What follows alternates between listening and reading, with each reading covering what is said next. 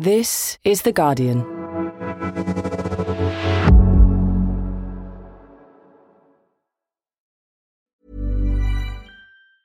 Hey, I'm Ryan Reynolds. Recently, I asked Mint Mobile's legal team if big wireless companies are allowed to raise prices due to inflation.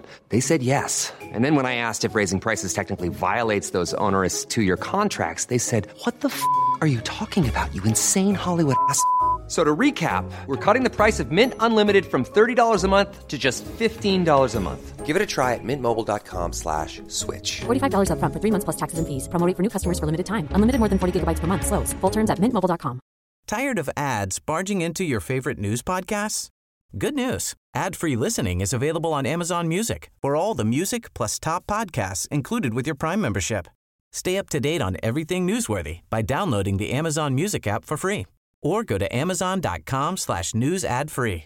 That's amazon.com slash news ad free to catch up on the latest episodes without the ads.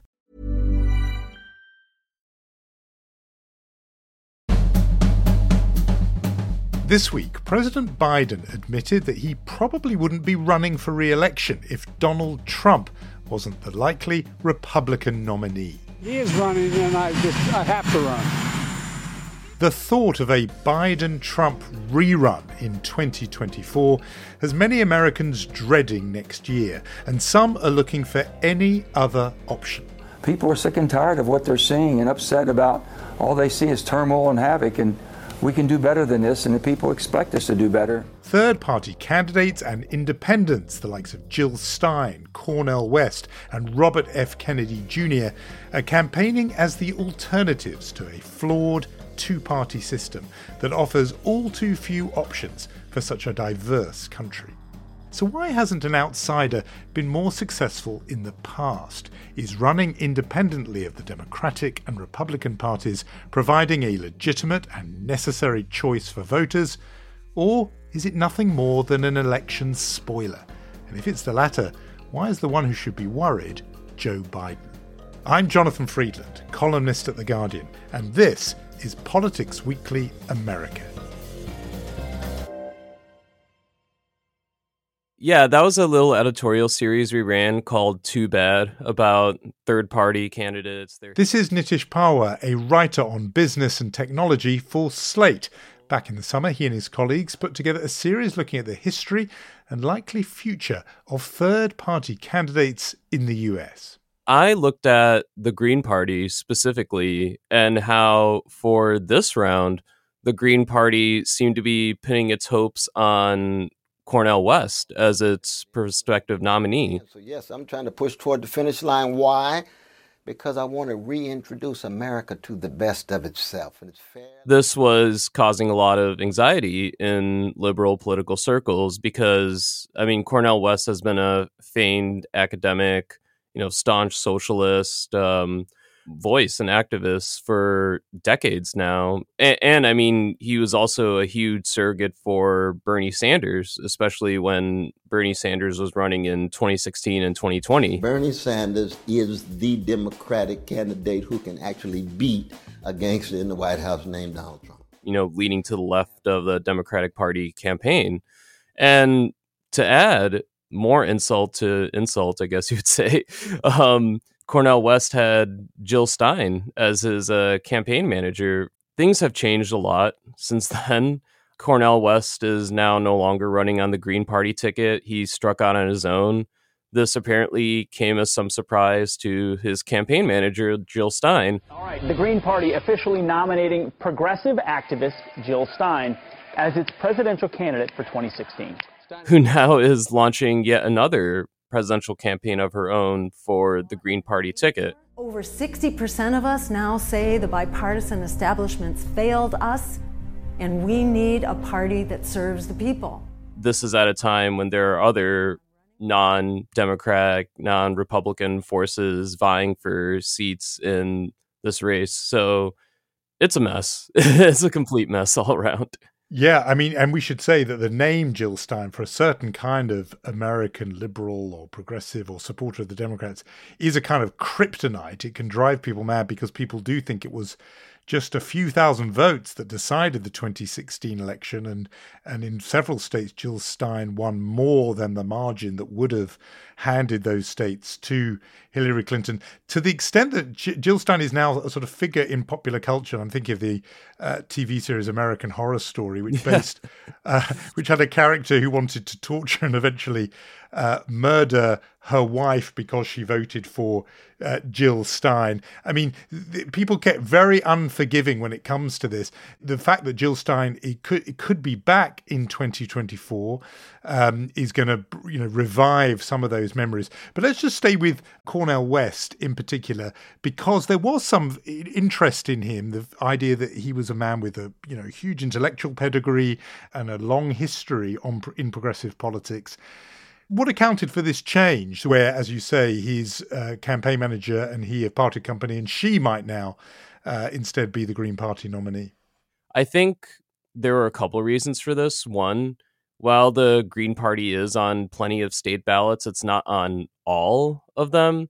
And there are a lot of Green Party folks who were kind of banking that Cornel West would eventually like bring enough like voter turnout to actually make the Green Party competitive. Whereas I think Cornel West was looking at the Green Party as his ticket to help him be competitive. So there's like a little mismatch of priorities there. And he also like he's always been his own person. He's a very controversial, fiery figure.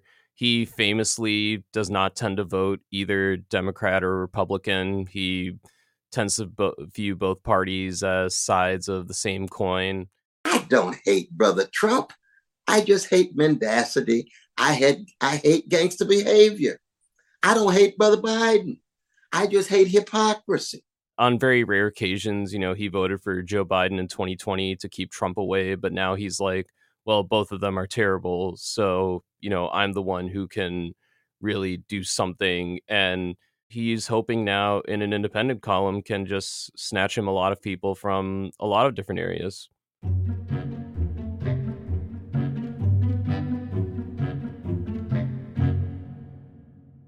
This is a question you could apply to all third party candidates, but let's start with Cornel West.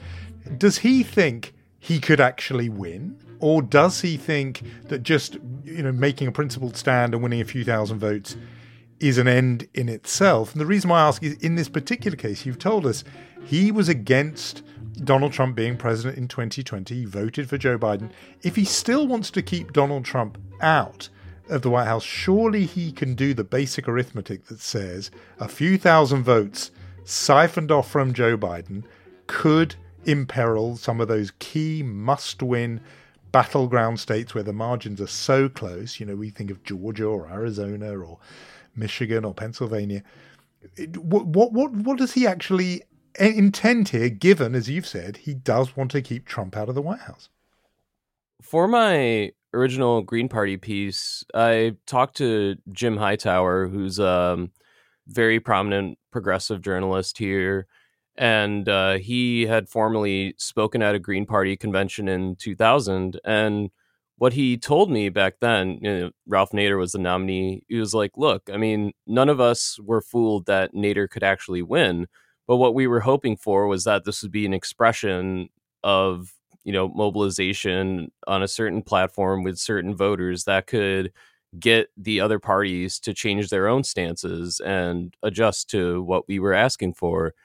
Hightower did not continue voting green after that election. You can look at example, you know, we've talked about Bernie Sanders a little bit, but you know, when he ran his insurgent campaign for in the Democratic primary, you know, he was always an independent, but he ran as a Democrat because he wanted to like change the party from within.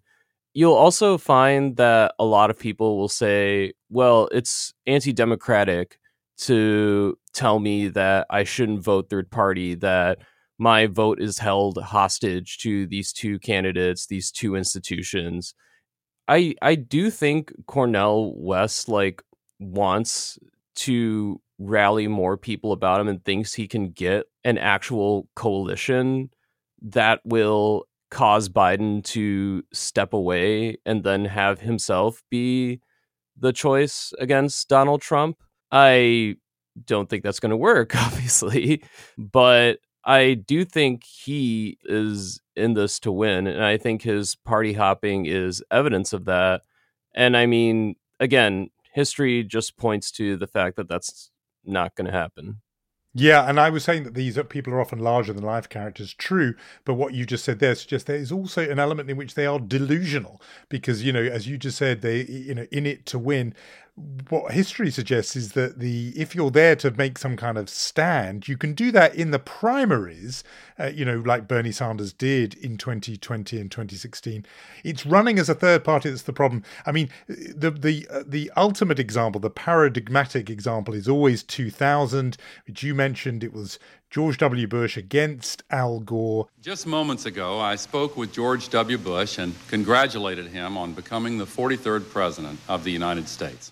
It turned into an absolute nail biter. It came down to 500 odd votes in the state of Florida, which gave it to George W. Bush. But Ralph Nader, consumer rights campaigner, was on the ballot. Uh, if George W. Bush is elected, I would be disappointed. If Al Gore is elected, I would be disappointed because they're really racing for the White House to see who takes the marching orders from their corporate paymasters and the corporate permanent government in Washington and constantly winning more votes than the difference that uh, separated Gore and Bush. And I always thought that after that, people would learn that lesson. You never want to make that mistake ever again. Yet Jill Stein did do it again in 2016 with exactly the same outcome, keeping the Democrat out by a hair's breadth. And so that's what makes you think okay, the candidates who still want to do this, it can only be for some sort of ego trip. And I know that many have criticized Cornel West, saying that he's using the pre- presidential campaign as a kind of performance art, and he himself almost agreed with that when say when asked, saying it's jazz all the way down. I mean, do you encounter people on the progressive wing of politics who are, you know, just not in any kind of mood to indulge this sort of exercise, given that they've seen that this can come at a very high cost? Yeah, a hundred percent. I mean, after that, Ralph Nader's name, you know, became somewhat nuclear. You know, the Green Party itself as an institution got boxed out of a lot of various organizational spaces. And, you know, Nader, who famously, as you mentioned, big consumer rights advocate, had done a lot to influence various pieces of legislation over um, consumer safety with automobiles and yeah, it was down to him that Americans use um, seatbelts, right, safety exactly. belts. So it was he he campaigned for that. I mean, so his reputation was was was ruined by it in some ways. But what about the Green Party itself? I mean, because Jill Stein is seeking to be the Green Party nominee. People are familiar with Green parties in Europe and in Britain. Uh, what is the sort of standing of it in the United States? Is it a serious political party with you know organization and infrastructure how is it seen? Or is it too tainted by the memory of that spoiler effect that uh, that Jill Stein had in 2016 opening the door to Donald Trump? The US Green Party began around like the mid 1980s inspired by the success of green parties in Europe like in West Germany at the time. Ralph Nader's uh, run was like kind of the Green Party's big debut and I think chance to prove themselves. And I think they almost proved themselves a little bit too well in just you know sucking up a little too many votes from Al Gore and then throwing the election to Bush. Another problem with the Green Party, I mean, besides just that like image thing, is that they have not done on the ground organizing that you need to do in these campaigns.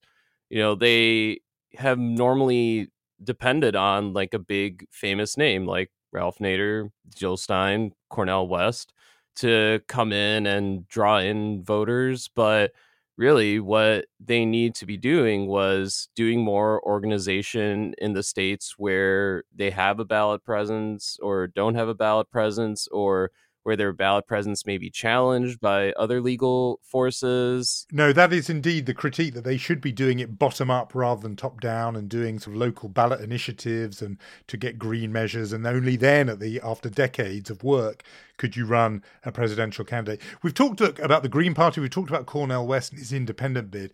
Let's look at the other big independent name, and I stress the word name, who's running, former Democrat with one of the most storied names in American politics, namely Robert F. Kennedy Kennedy Jr.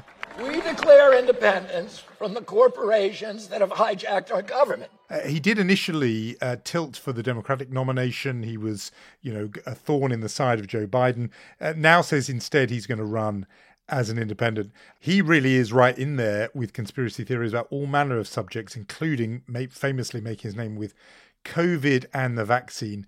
What what is his game in running as an independent? Is he, you know, my rather unkind description, is he in that company of people delusional enough to think he can actually win? Or does he actively want to act as a spoiler, siphoning off votes from one of the big two to help the other one? And if so, who does he want to help and who does he want to keep out, Trump or Biden? What happened was, I think people in his campaign and just all around him saw that he was getting a lot of support from Republicans. And, you know, there are a lot of Republican voters out there who like, you know, they may be tired of Donald Trump. Like they they want desperately for an alternative to him because they don't see themselves voting for Joe Biden in any circumstance. Robert F. Kennedy Jr. with his um, vaccine conspiracies, with his railing against uh, Anthony Fauci, he really endeared himself to a more right leaning flank. And I think his campaign thought, okay, so the institutional Democratic Party is not going to help us at all, obviously. And we're getting a lot of interest from these Republican leaning voters. So we might as well just solidify them in our column by going full independent. I do think he could still run on being a Kennedy and also, I mean, himself a pretty famous Kennedy, someone who was a famed environmental lawyer and Democratic Party surrogate for decades before taking his more uh, crankish turn. I think he thinks he can run on that and make it there. As part of your series for Slate, you did also r- include No Labels, um, this new group that's formed uh, with a founding chairman of Joe Lieberman, who was actually Al Gore's running mate back in 2000, just missed out on being vice president, thanks in part to Ralph Nader.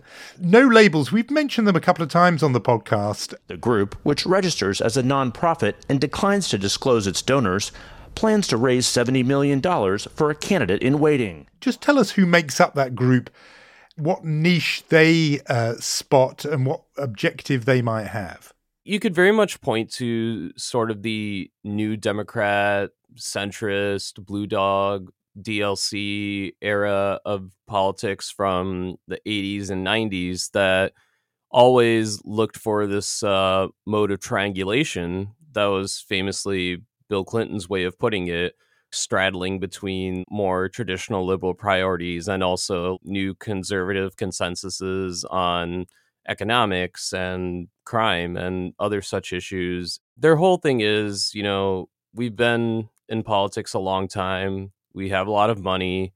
We have these big networks, and uh, we think that uh, Biden is too beholden to the progressive flank of his party, and that is as divisive as the right wing is to, you know, its own section of America and the voting coalition. So we are trying to find someone who unifies. We're here to make sure that the American people have an option. And the option is can you move the political parties off their respective sides? They've gone too far right and too far left. Joe Manchin, the Democratic senator from West Virginia, who announced that he'll be retiring, he's often been floated as a name because he has for you know for a long time now been a Democrat elected from a pretty what what is now a pretty deep red state. Frankly, I think Manchin would be no labels best hope. I don't think any other candidate they would get would be in that square column of like, oh yeah, I vote evenly with Republicans and Democrats. I think that both parties have gone off the rails and we need to find the vital center again. That is also just not going to be an appealing message to more than maybe 10% of voters.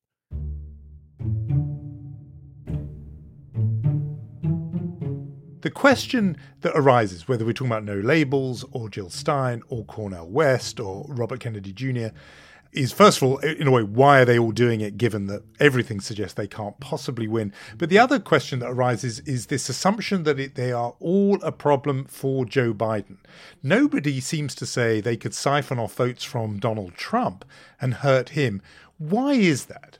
I think the only person who's ever been mentioned as potentially causing any trouble for Trump is Robert F. Kennedy, again, because of the more like right leaning voters he draws. But what you see in all these other instances, you know, the Cornel West, Jill Stein, they are appealing to people who traditionally have voted Democrat or at the very least their ideologies lie within that sphere.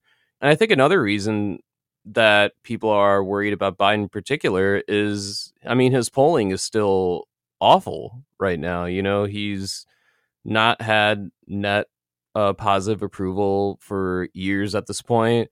Right now, there have been multiple polls showing Donald Trump leading Biden, even though Biden was the one who beat Trump in 2020. And even though Donald Trump is perhaps the most unpopular man in America. I mean, both things are true at the same time. You know, with that polling, you know, we're still a long way out from the election. Also, Trump is nowhere near as squarely visible as he once was. Like, he's no longer monopolizing the news cycle in the way that he used to. So, I think he hasn't engendered that sort of traditional backlash that he has. And I think it's all but inevitable he will be the Republican nominee, barring, you know, some sort of further legal trouble. And when that happens, I do think you will see a rise in people who turn out to vote against him, but they will not be doing so voting for Joe Biden. They will be voting against Donald Trump for sure. And Biden has a substantial legislative record, but polling has also shown consistently that no one knows about it. no one knows about the energy bills he's passed or anything you know, the most they know about what's gone on in the Biden era is um, the fall of Roe v. Wade, which obviously has been a galvanizing force in favor of Democrats. Biden has purposefully chosen to be not a super public president. That's come at the cost of him actually sharing any bits of his record. So Biden, I think, just has so many problems in how he's approached being a public president. And if he doesn't fix those, there are a lot of other people who are willing to fill in that void.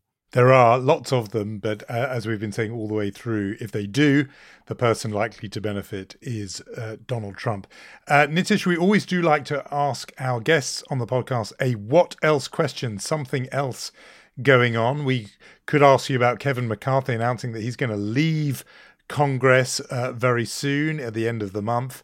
But instead, I thought we would ask you about the event that uh, stood at the center of this week, and that was the TV debate among the remaining Republican candidates for president. There's not many of them left. Ron DeSantis, Nikki Haley, Chris Christie, they're all still there.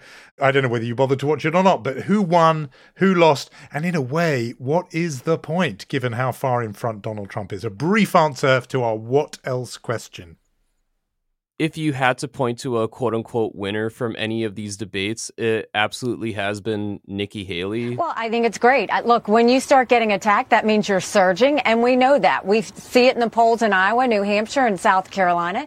Who's seen her polling surge consistently since every appearance.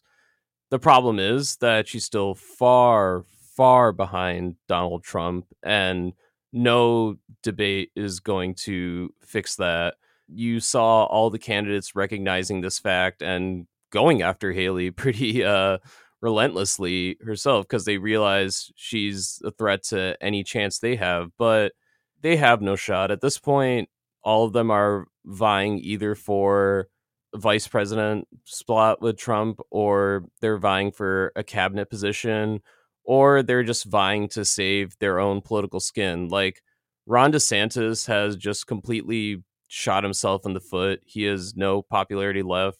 Chris Christie's political career has been over for forever now. And Vivek Ramaswamy, he's going to be around for a while. And that's not great news for anybody who thought the Republican Party might go in a more moderate Nikki Haley esque direction. But that's uh, that's where we're at. It's it's pretty grim. Nitish Pahwa of Slate, thanks so much for joining me on Politics Weekly America. Thanks for having me. And that is all from me for this week. For anyone who didn't see the news that the famed fabricator himself, George Santos, was expelled from the House of Representatives last week, my colleague Adam Gabbatt was on Thursday's episode of our sister podcast, Today in Focus, to explain what finally brought about the end of Santos's political career and what he's likely to do next. Meanwhile, for Politics Weekly UK, John Harris has also been looking at a man regularly accused of bending the truth former Prime Minister Boris Johnson and his performance during the COVID inquiry this week. So do make sure to search for both of those wherever you get your podcasts. But for now, it's goodbye. The producer is Danielle Stevens. The executive producer this week is Nicole Jackson. Thanks, as always, for listening.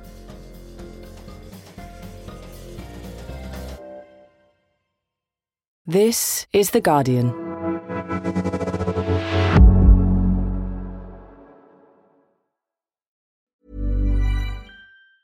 Tired of ads barging into your favorite news podcasts?